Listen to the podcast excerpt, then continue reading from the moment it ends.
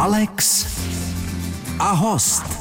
Má na kontě více než 100 dokumentů, ten poslední je o kolapsech velkých civilizací. Je prvním Čechem, který byl na jižním, severním pólu a pólu chladu.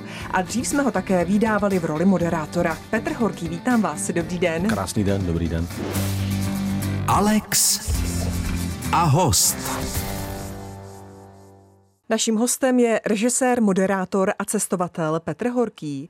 Vy toho máte na svůj věk za sebou docela hodně, poměrně hodně a hodně zajímavého. Tak přemýšlím, čím začít. Tak já začnu tím, co máte před sebou, co chystáte. Nejbližší věc je výlet s přáteli. Chceme přejít ledovec z Vatnajökull, největší ledovec Islandu. Mám rozpracovaný seriál o polárničení pro Prima Zoom a dokončuju knížku vybraných rozhovorů. Jsme jako YouTubeové talk show Houseboat Petra Horkého. Pracovně tomu říkáme Na houseboatě o životě. Jsou to vybraná povídání s lidmi z celého světa, i Češi, i lidi po světě, a o tom, jak přistupují jako k životu, k fungování, k hodnotám. A je to taková jako trošku modrlandská zadumaná knížka. Tak to mám, doufám, tohle všechno před sebou. Kdo má malé cíle, má malé výsledky. Tím se stále řídíte. Máte to na svém webu. Jo, to jsou moje dvě kréda. Kdo má malé cíle, má malé výsledky, a kdo chce letět, musí skočit. A to jsou nějaké moje pravidla, kterým se celý život řídím. A nějak jsem pokousal a srovnal jsem se s tím, že výměnou za to zase si všechno musím odšlapat. Že vždycky se tak jako koukám a říkám si, třeba tam někdo dostal krásnou nabídku, ten se má, nebo tamhle na někoho něco spadlo. A já to mám tak, že ten osudek je mě velmi laskavý. Já si nemůžu stěžovat, já jako děkuju opravdu osudu, Bohu, za to, jak krásný mohu vést jako profesní i osobní život, ale mám to o tom, že vím, že když chci vylézt někde vysoko, takže musím začít prvním schodem dole a schod po schodu, ale půjde to, furt to bude dál, je to jenom o té mé ochotě šlapat. V tom profesním životě jste nedávno odpremiéroval váš dokumentární film Civilizace, na kterém jste spolupracoval s egyptologem Miroslavem Bártou. No. Film je o proměnách velkých civilizací a jejich podobností s tou naší současnou. Našel jste tedy odpověď na otázku, jestli bychom nemohli být ti první, kdo chod dějin změní? V zásadě si troufnu tvrdit, že jsme tu odpověď s Mirkem Bártou našli, a ta odpověď zní mohli. Mohli bychom být ti první, kteří by to mohli změnit nebo prodloužit. Otázka je ale, jestli budeme. Že jakoby oba dva jsme přesvědčeni, že tu možnost máme, a tím filmem se to snažíme nějak prezentovat, nějak jako doložit tady tento názor, ale co nevíme, jestli toho budeme ani ne tak schopni, jako spíš ochotni prostě toho dostat, postavit se tomu čelem. A jak? Jakým způsobem bychom toho mohli docílit? To já vám samozřejmě všechno neřeknu, protože kdyby to šlo říct tak krátce, tak by na to nemusel být film a nemusel by o tom Mirek Bárta psát jako řadu učených knih. Ale ve filmu najdeme odpověď? To je otázka. Víte, já se, když jezdím po přednáškách po tom filmu, tak se těch diváků jednak ptám, jestli souhlasí s tím, podtitul filmu je Dobrá zpráva o konci světa, tak jestli souhlasí s tím, že to je dobrá zpráva, to bývá tak jako na třetiny. A potom se stává, že se bavíme o tom, jestli v tom filmu ta rada nebo ten návod je. A ono to je v těch společenských vědách komplikované, protože zatímco třeba slovutný, úctyhodný sir David Attenborough udělal film, který se zabýval klimatickou změnou a snižováním biodiverzity na naší planetě, a pak na závěr nabídl konkrétní návod, co máme dělat, abychom neškodili dál přírodě, tak v těch společenských vědách takový návod prostě není. My všichni bychom chtěli mít krásné vztahy, chtěli bychom mít spokojený život, a určitě známe i někoho, komu se to daří, mají krásnou rodinu, vždycky jsou schopni najít řešení, ale prostě i kdybychom k těm lidem domů na 10 let, na 20 let posadili výzkumníka, který si bude zapisovat každou jejich hádku, každou jejich debatu, a pak by z toho vydal učebnici, tak stejně, když ji všichni ostatní budou používat, stejně jim to fungovat nebude. Prostě v těch společenských vědách ten recept musíme ve finále, nakonec, všichni najít sami. Ale důležité je, abychom na začátku chtěli a abychom na začátku byli ochotní tomu věnovat spoustu energie. Tak, jak to potřebuje normální vztah mezilidský, tak stejně to potřebuje i ten vztah ke světu, k planetě, ke společnosti. My se k tomu vašemu poslednímu dokumentu ještě vrátíme po písničce. Naším hostem je Petr Horký. Povídám si s režisérem, cestovatelem a polárníkem Petrem Horkým. Mluvili jsme o vašem posledním dokumentu Civilizace, který má podtitul, o kterém se budeme bavit, ale Ve filmu vystupuje slavný spisovatel Arthur C. Clarke. Je tam také astronaut Eugene Cernan, jako 11. kráčel po měsíci. Nicméně v době, kdy vy jste dokument natáčeli, tak byli Arthur C. Clarke byl určitě po smrti. Eugene Cernan také, Thor Heyerdahl také, kteří také, v tom takže filmu vlastně vy jste se s nimi setkal již mnohem dříve a pak jste jejich slova využil pro svůj dokument? Ano, nebo? Ano, je to tak. Vlastně vůbec myšlenka toho filmu vznikla tak, že já jsem točil seriál o archeolozích z naší země, všude možně po světě, a jeden díl jsme točili v Egyptě, tam jsem se potkal s Mirkem Bártou a jeden den večer jsme kouřili vodní dýmku a povídali jsme si a já jsem mu říkal, že plánuji udělat takový film, který uzavře a zhrneme jako cestovatelské filmování po celé zemi a on vyprávěl, že by se mu líbilo mít film, který by nějak prezentoval zase jeho teorie o kolapsech a civilizací. A když jsme se spolu bavili celý ten večer, tak jsme zjistili, že naše pohledy na svět do sebe docela dobře zapadají a tak jsme si na konci řekli, tak jo, tak pojďme spojit naše zájmy a uděláme jeden film. Tím pádem pro mě ten film je vlastně i určitým zhrnutím mých 25 roků cestování po planetě a natáčení po planetě. Je to do jisté míry takové moje osobní best of Planeta Země a tam jsem tedy vybíral i ty pro mě jako silné, důležité rozhovory, i třeba s respondenty, kteří už mezi námi nejsou. Proto tam je poslední kosmonaut, který chodil po měsíci, proto tam je Thor Heyerdahl, se kterým jsem měl tu čest 5 let spolupracovat, nebo právě třeba AC Clarke, se kterým jsem točil na Sri Lance. Jak jste se k takovým jménům dostal? Ono ve finále většina věcí v životě bývá jednodušší, než se navenek zdá. Je takové jako vzletné voňavé přísloví, které říká, překážky jsou od toho, aby zastavili ostatní. To tak jako hezky se to říká, hezky se to poslouchá, ale moje zkušenost je, že velmi často, netvrdím, že vždy, ale velmi často o nepřekonatelných překážkách hovoří zkrachovalci. A nebo neúspěšní. A to tím netvrdím, že by se mně všechno povedlo. Je i z překážek, na kterých jsem si já sám taky vylámal zuby. Ale prostě to, že někdo tvrdí, že to nejde, neznamená, že to doopravdy nejde. Je potřeba, pokud člověk chce a pokud ví proč, tam přijít, zkusit to a ono se to velmi často povede. Já jsem vlastně většinu respondentů na planetě Zemi, o které jsem stál, tak když jsem je oslovil, tak u drtivé většiny jsem uspěl. A bylo to jednoduše proto, že každý slavný člověk nenávidí, když za ním přijde novinář nebo filmář nebo reportér a ptá se prostě na milionkrát otřepané otázky, které svědčí o tom, že ten novinář nebo ten přišedší filmař do hloubky o tom člověku neví vůbec nic. Ale ve chvíli, kdy máte konkrétní zájem, kde máte konkrétní informace o tom člověku, ke kterému kráčíte, když víte, proč zrovna on je pro vás důležitý, tak pak se s tím člověkem bavíte o jeho životě, o jeho práci. A ti úspěšní lidi většinou na světě hoří, jsou posedlí svojí prací, proto jsou taky úspěšní. Takže když přijde někdo, kdo si chce s nimi povídat o tom jejich, já nevím, o tom jejich náboji, jejich života, tak se o tom chtějí bavit, tak prostě chtějí na to odpovídat. Takhle AC Clarke obešel svoje vlastní agenty, kteří mě odmítli, aby mi poslal svoje soukromé číslo a řekla, až budete na Sri Lance, zavolejte. Pro mě to tehdy bylo z říše snů, jako kdy já budu na Sri Lance, to bylo na konci 90. let, ale nakonec jsem se tam dostal a zavolal jsem mu a on opravdu říkal, no to je fajn, že jste se ozval, vím o vás, přijďte. Takže agenti vás odmítli a Arthur C. Clarke si vás potom našel vlastně sám. Ano, já jsem vlastně mu napsal a první reagovali jeho agenti, se kterými jsme se nedohodli, protože měli požadavky, které jsem jako nebyl schopen naplnit, hmotné finanční požadavky. Ale měl jste zaplatit za to, abyste se mohl potkat se slavným spisovatelem. Přesně tak. A AC Clarke si pak přečetl zjevně tedy i sám, o čem chci točit, co mě zajímá, a ozval se a dal mi vědět, že tedy jo, že o tom to by si se mnou popovídal. A ušetřil jste, nemusel jste nic platit. Ušetřil jsem. No, ta komunikace tehdy vypadala tak, že ti agenti říkali, náš mandant je zvyklý spolupracovat s vašimi kolegy, jako je například Stanley Kubrick, a když spolu točili film Vesmírná Odysea, tak měli i jisté honorářové dohody, jakou honorářovou představu nabízíte vy. Tak já jsem odpověděl, že ve srovnání s mým ctěným kolegou Stanley Kubrickem můj rozpočet na celý seriál, který jsem tehdy natáčel a do kterého jsem AC Clarka chtěl, takže celý rozpočet na ten můj seriál bude patrně nižší, než je rozpočet Stanleyho Kubricka na catering. A tím byla veškerá debata ukončena, nebo nebyla, protože ještě mi jeho agenti odpověděli, že děkují, ale že tím pádem na mě pan Sir Clarke nikdy čas mít nebude.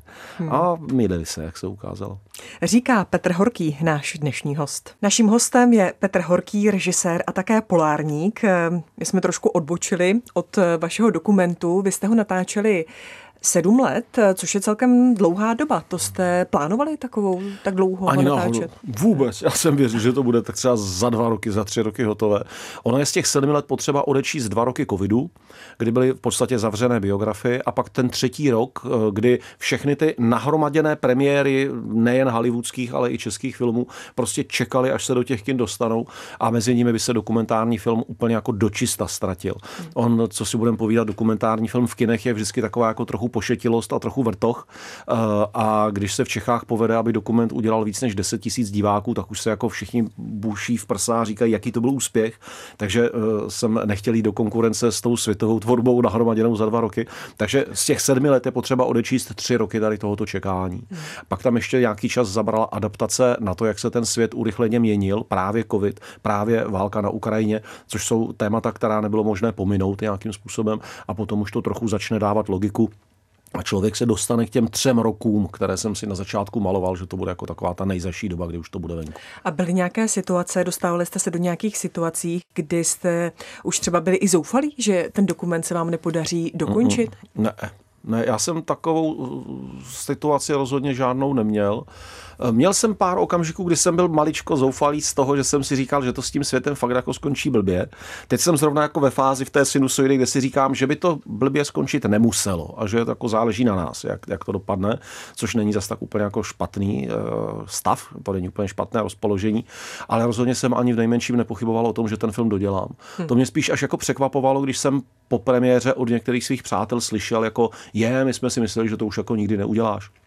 Jsem si říkal, to není jako možné, tak když už jsem to začal a dělal jsem to tak dlouho, tak přece nemůžu žít s tím, že bych to nedodělal. Takže ne, o tom to tam jako vůbec, aspoň v mé hlavě, žádná polemika nebyla. A měli jste v průběhu natáčení s egyptologem Bártou nějaké rozepře, samozřejmě ve prospěch filmu?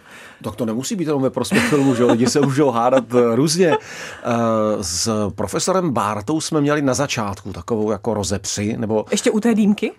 Ne, když už jste začali. Když už jsme točili, to znamená rok nějak 2017, letěli jsme Guatemala, Honduras, Mexiko natáčení, a tam jsme se dosti přeli o tom, že já jsem potřeboval, aby on mi zjednodušil své velké učení o kolapsech civilizací, které 20 let snad dával dohromady, takže to je věda, to opravdu jako není nic malého, tak aby to zjednodušil do těch 7 pravidel, o které jsem se pak v tom filmu chtěl opírat.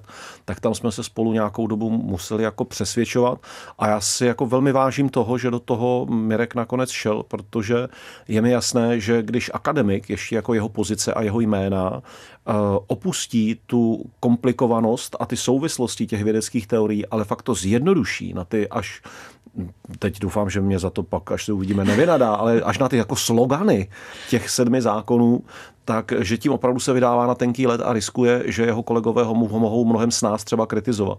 A Mirek to udělal a díky tomu taky ten film mohl vzniknout tak, jak vznikl, abychom tam těch 7 tezí, na kterých se nějak shodujeme, mohli jasně ukázat a prezentovat je divákům, a pak je na nich, aby s námi souhlasili nebo nesouhlasili, to je jasné. To muselo být pro něho velmi těžké. Je to odvaha. Opravdu odvaha, že do toho takhle šel. Naším hostem je Petr Horký. A já si dál povídám s Petrem Horkým, cestovatelem, polárníkem, který byl na jižním i severním pólu a také na pólu chladu. Zanechal jste tam nějakou stopu? To znamená, kdybych já se tam teď vydala. Jenom na severním teda. Kdybych se tam teď vydala, že tam třeba něco najdu? Co jste tam zanechal? Myslím, že ne, ale možná pod Mount Vinsonem, to je nejvyšší vrchol Antarktidy, na který jsem se loni šplhal, nebo na přelomu let 21-22, tak tam je možné, že byste našla nějaké moje stopy, protože jsou místa v Antarktidě, kde je minimum srážek. Jsou dokonce opravdu lokality, kde miliony let nespadla ani kapka, ani vločka. Tam se dokonce jako simulují podmínky, jako by byly třeba na Marsu, a vědci tam jsou schopni právě řešit, jak by to mohlo být s životem na Marsu.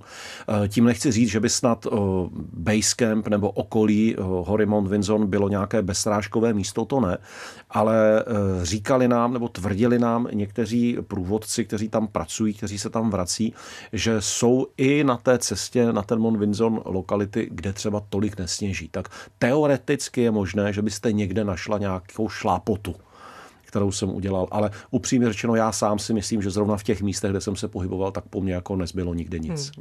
V Antarktidě rozhodně ani ta biologická stopa. Už jste se tam vypravil. Ne, já tím naštěstí netrpím tou potřebou nechávat jako někde svoje stopy.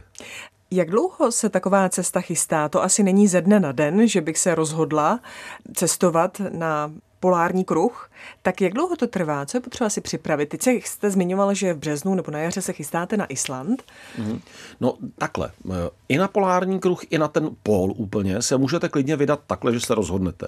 Pokud prostě sáhnete patřičně hluboko do své portmonky nebo rozbijete patřičně velké prasátko, tak si můžete koupit normálně zájezd a prostě chlapíci vás správně obléknou, správně vybaví, postaví k vám dva svalnatý zkušený průvodce, kteří vás prostě naloží do letadla, pak do helikoptéry, nakrmí vás v basecampu, odvezou vás na ten pol, tam dávají bacha, abyste si náhodou nic neomrzla, protože člověk neznalej to může podcenit a má omrzlinu dřív, než řekne švec, tak to by na vás koukali, dávali by pozor, vždycky by vás oprášili, ofoukali, řekli by takhle už dobrý a zase by vás pak naložili zpátky a tada, za týden byste byla doma, měla byste čárku za pol. Takže to jde. Toto opravdu jde a to se dá koupit jako produkt, i v České republice jsou cestovní kanceláře, které to prostě nabízejí jako zájezd. Což ale není váš případ. Můj ne, ale důležité, co chci dodat, vůbec nemám nic proti těmhletěm turistům, protože čím víc jich je, tím levněji se pak rozpočítává ta logistika a i já ušetřím. Takže na tom jako nic špatného nevidím a koneckonců ani na té podstatě, že někdo chce vidět, jak ty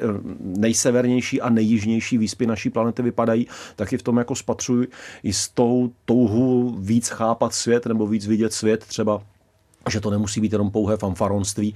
To, kdyby si za ty stejné peníze ten člověk koupil Ferrari, tak udělá asi jako většího machra na ulici, než s tím, že bude povídat, že byl na polu.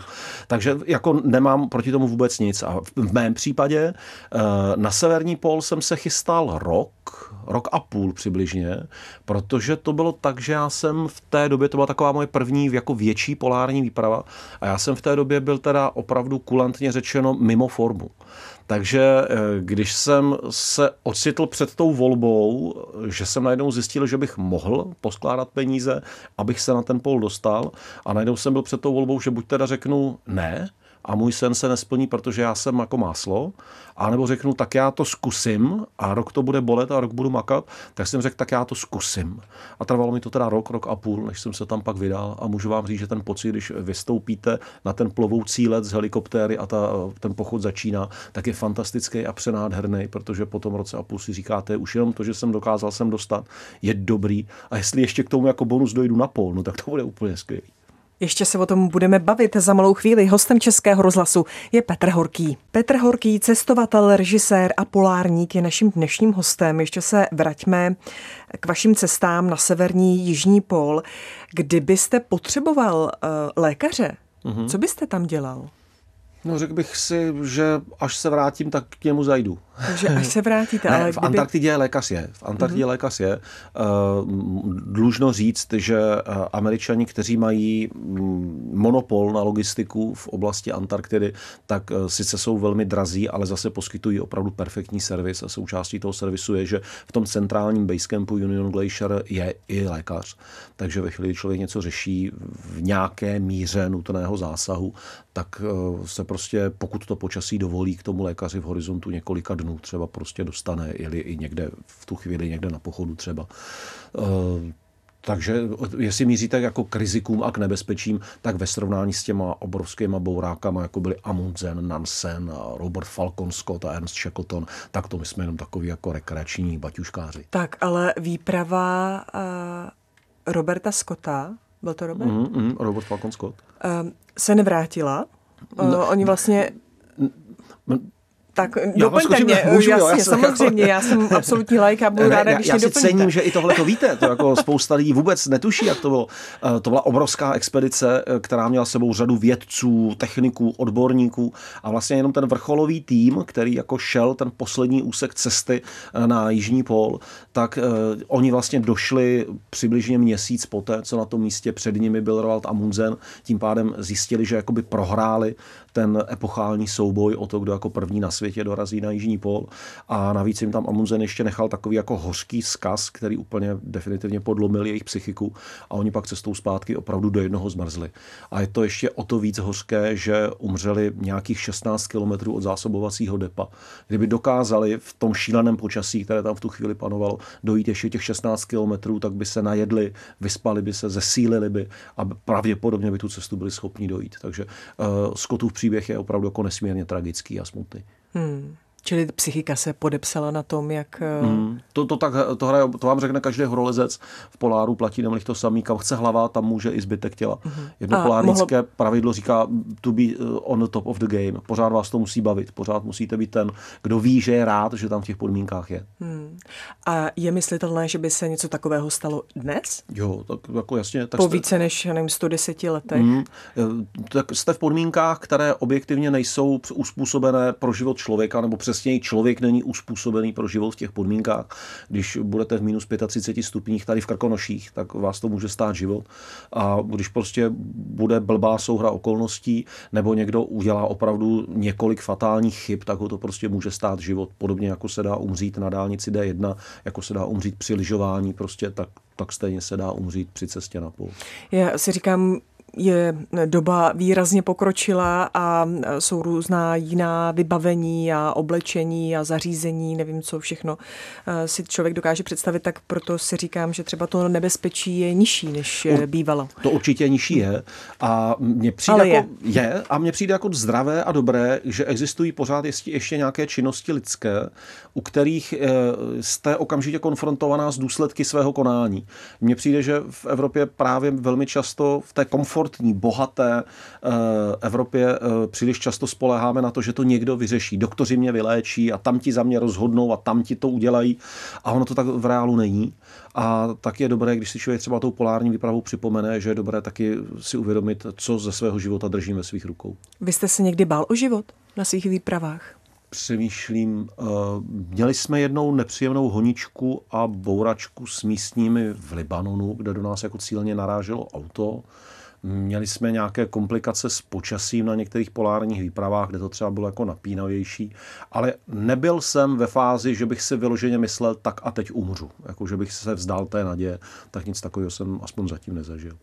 Naším dnešním hostem je Petr Horký. Český rozhlas vysílá Alex a host a tím hostem je Petr Horký, režisér, cestovatel, moderátor. Vy jste dokonce 25 let spolupracoval s Miroslavem Zikmundem, dokonce vás pojilo přátelství. Jaký byl Miroslav Zikmund? Byl to super chlap. Chcete vlastnosti, abych řekl. No. Jaký byl, protože vás dělilo, minimálně 2 generace vás dělili, určitě, možná ještě víc. Když jsme spolu jeli na Srí Lanku, tak jemu bylo 1,80 a já jsem měl 1/3 jeho věku, mě bylo 27. Mezi námi byla opravdu jako propast věku a on byl ten moudrý, který dokázal přes tu propast jako spustit padací most, protože já jsem proti němu byl cucák a bylo úplně jedno, že mi bylo třeba pak 45, že mi prostě bylo víc. Ta moudrost a zkušenost mezi námi prostě vytvářela tady tu jámu. Marek Zikmund, přímočarý, upřímný, pracovitý, pedant, pravdomluvný, jsem myslím říkal, přátelský, uměl budovat přátelství. To je dovednost, kterou hromada lidí nemá, když se koukám někdy na diskuze na sociálních sítích, nebo jak se k sobě lidi chovají, protože to v sobě nese i schopnost opečovat sám sebe, že řeknu ne, takhle to nechci, nebo toto mi vadí, toto nedělej. To patří k přátelství, to patří k fungujícím vztahům, ale taky, že umím ocenit, umím se omluvit, umím poděkovat. To jsou věci, které Miroslav Zikmund dokázal ke komukoliv, co jsem ho kdy zažil, koho jako potkal. A ještě úplně jako magicky končilo to naše přátelství vlastně, nebo společně žité. To přátelství nekončí tím, že Marek Zikmund umřel, ale že on umřel 1. prosince 21. což byl den, kdy já jsem odlétal do Antarktidy právě na tu cestu na jižní pól a na Mount Vinson. A Miroslav Zikmund to věděl, že tam jedu. A vlastně, když jsem přistál v Santiago de Chile, tak jsem se dozvěděl tu zprávu, že je pryč. A vlastně, když jsem řešil, jestli se nemám vrátit na jeho pohřeb, tak můj parťák Marek Náplava mě říkal, že Zikmund určitě počkal ten den, aby mi to nepokazil, že by určitě nechtěl, aby se kvůli němu jako rušila taková velká výprava. A když jsem pak zpětně zjistil přesně čas, kdy Miroslav Zikmund zesnul, tak to bylo skoro na minutu přesně, když se moje letadlo odlepovalo v Londýně od letištní plochy, takže já říkám, že jsem o kousek cesty do nebe mohl vlastně doprovodit. No, běhá mi trochu mráz teď po zádech. No, ano, byl jsem z toho pav tady z těchto těch věcí, co se najednou naskládaly, to víte, že jo. Něco mezi nebem a zemí. A co vám Miroslav Zikmund předal stran cestování? Já si myslím, že víc než stran cestování mi toho předal stran jako života, stran toho jako parťák, přítel, kámoš. Stran cestování, ale abych odpověděl na vaši otázku, to je určitě třeba systém, jak si psát deník, že do deníku patří emoce, do deníku patří pocity víc než věcné faktické informace, obzvlášť dnes v době internetu, kde fakta se dají dohledat a dají se ověřit, ale ten pocit, ta nálada, to, jaký jsem byl já, když jsem tam v těch podmínkách byl a jak to na mě působilo, to si už člověk znovu nevybaví. Obzvlášť na cestě, kdy to je každý den jiné. Každý den to je přeplácnuté spoustou dalších jako emocí a zážitků. A z hlediska toho lidského, my si už tak chýlíme ke konci, vidíte, toho rozhovoru. Bohužel, až mě to mrzí. To se nabízí, abych to tak hezky uzavřel vlastně. Vy jste na začátku řekla, že na svůj věk jsem toho stihl hodně. Mně je letos 50, takže ano. To je takový to jako, je to málo, je to hodně. Já z legrace říkám, že chlap je plnoletý, když je mu 50, ale samozřejmě, když to hodně dobře půjde, tak je to minimálně půlka mého věku, ale taky to může být, že už mám jenom, že to mám za pár, že jo. Takže člověk začne jinak přemýšlet o životě a jedna z věcí, co mě Miroslav Zikmund hodně dál, tak to je schopnost stárnout. Nebo alespoň vidět, jak lze přistupovat ke stárnutí. Jestli budu umět stárnout i já, nebo jestli budu takový ten potřeštěnej, plešatej, starý chlap, který jezdí na diskotéky jako a snaží se dohnat něco, co nedohnal, tak to ukáže čas. Ale taková ta schopnost srovnat se s něčím, co odešlo a už nebude, a schopnost vidět to krásné, co se zase nabízí až teď a dřív bych to neviděl, tak to bylo jeden jako z velkých schopností a darů, kterými byl Miroslav Zikmund obdařen a který mi jako předal, troufám si říct. Tak my vám k té plnoletosti přejeme hlavně pevné zdraví a štěstí a hlavně úspěšné cesty, ze kterých se v pořádku vrátíte. Petr Horký byl naším dnešním hostem. Děkuji vám za to, ať se vám daří. Děkuji pěkně, mějte se hezky a šťastné cesty všem.